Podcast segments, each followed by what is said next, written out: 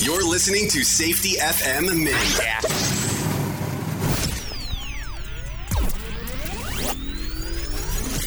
Yeah. You are listening to a renowned safety expert, Dr. Jay Allen, on Safety FM. Changing safety cultures, one broadcast and one podcast at a time. Join the fun on social media and find us on Facebook at Safety FM. This episode of the broadcast and the podcast is brought to you by Safety Focus Moment. They're consultants that want to help you get the safety culture you've been looking for. For more information, go to safetyfocusmoment.com. Hello and welcome to Safety FM Mini 25. This is your host, Jay Allen. Today I wanted to talk about something that's probably common amongst the industry, but something that might apply to you directly, and that's micromanagement. Micromanagement continues to be something that we're seeing across the industry related to safety. When it comes to managing a workplace, there are many people who have the tendency to want to hold tightly onto behaviors of those in the workplace. In the business world, this is called micromanagement. So I have to tell you, since the recession occurred back in the early 2000s, many businesses have begun to engage in the process that demonstrate a tighter control over their employees. This isn't entirely unwarranted. Many businesses were able to cut cost and overhead by tightly controlling their production process. However, this brought a series of side effects that continue to be felt all over. According to the Occupational Safety and Health Administration, micromanagement can lead to mental stress amongst workers. By OSHA's own research, stress is one of the most frequent and dangerous hazards in the workplace, as it often leads to many other hazards being overlooked. This is because as workers are more and more stressed, they put a great deal of less thought into the work that they are doing. This is dangerous, especially for jobs that require manual labor and heavy machinery. By that logic, micromanagement continues to cause workers to think less about their work, causing their quality to drop. And the other side that we tend to forget is that micromanagement prevents independent thought. Another reason that micromanagement can be detrimental to workplace safety is that it negates the independent thought of your workforce. As an employee's thoughtfulness and dedication to their present task are enhanced when they feel some level of personal accomplishment with their work, which will help them find ways to improve the current process for the safety of the company.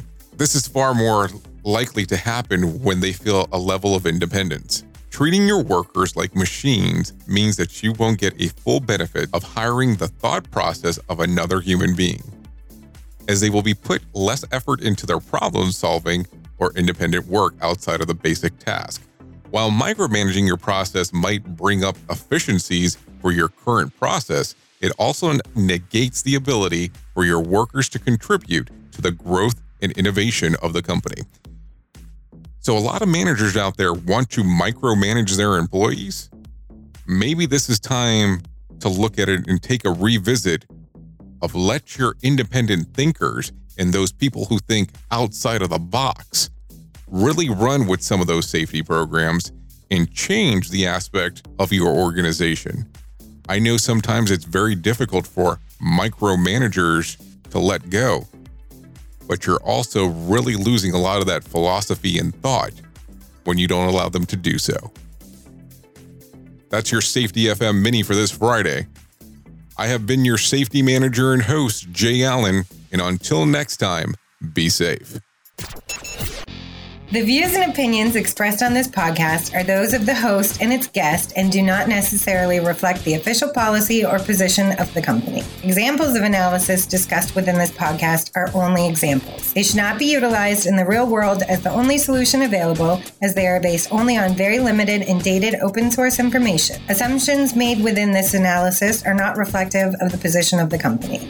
No part of this podcast may be reproduced, stored in a retrieval system, or transmitted in any form or by any means, mechanical, electronic, recording, or otherwise, without prior written permission of the creator of the podcast, Jay Allen.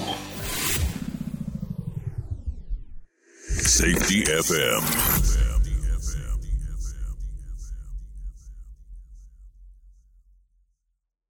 Wow, how things can change from one week to the next. Hey, hope everybody out there is staying healthy. I know everything is super crazy. We feel disoriented by the COVID-19 virus. It's more important than ever to stay connected and check in with your loved ones. That's why I'm so happy I've got T-Mobile. Listen, T-Mobile isn't just talking the talk. They're taking measures right now to make life easier for everyone by doing the right thing for their customers during this really critical time. For example, T-Mobile has ensured all current customers with data plans have access to unlimited smartphone data on their network for 2 months. We're all in this together. T-Mobile truly believes that. And while many T-Mobile stores are temporarily closed to help keep customers and employees healthy, they've still got you covered with any help you need. Just check out T-Mobile.com. You can see what stores are still open and how you can manage your account online. Stay safe out there. During congestion, customers using more than 50 gigs a month may notice reduced speeds prioritization, video typically at 480p, capable device required.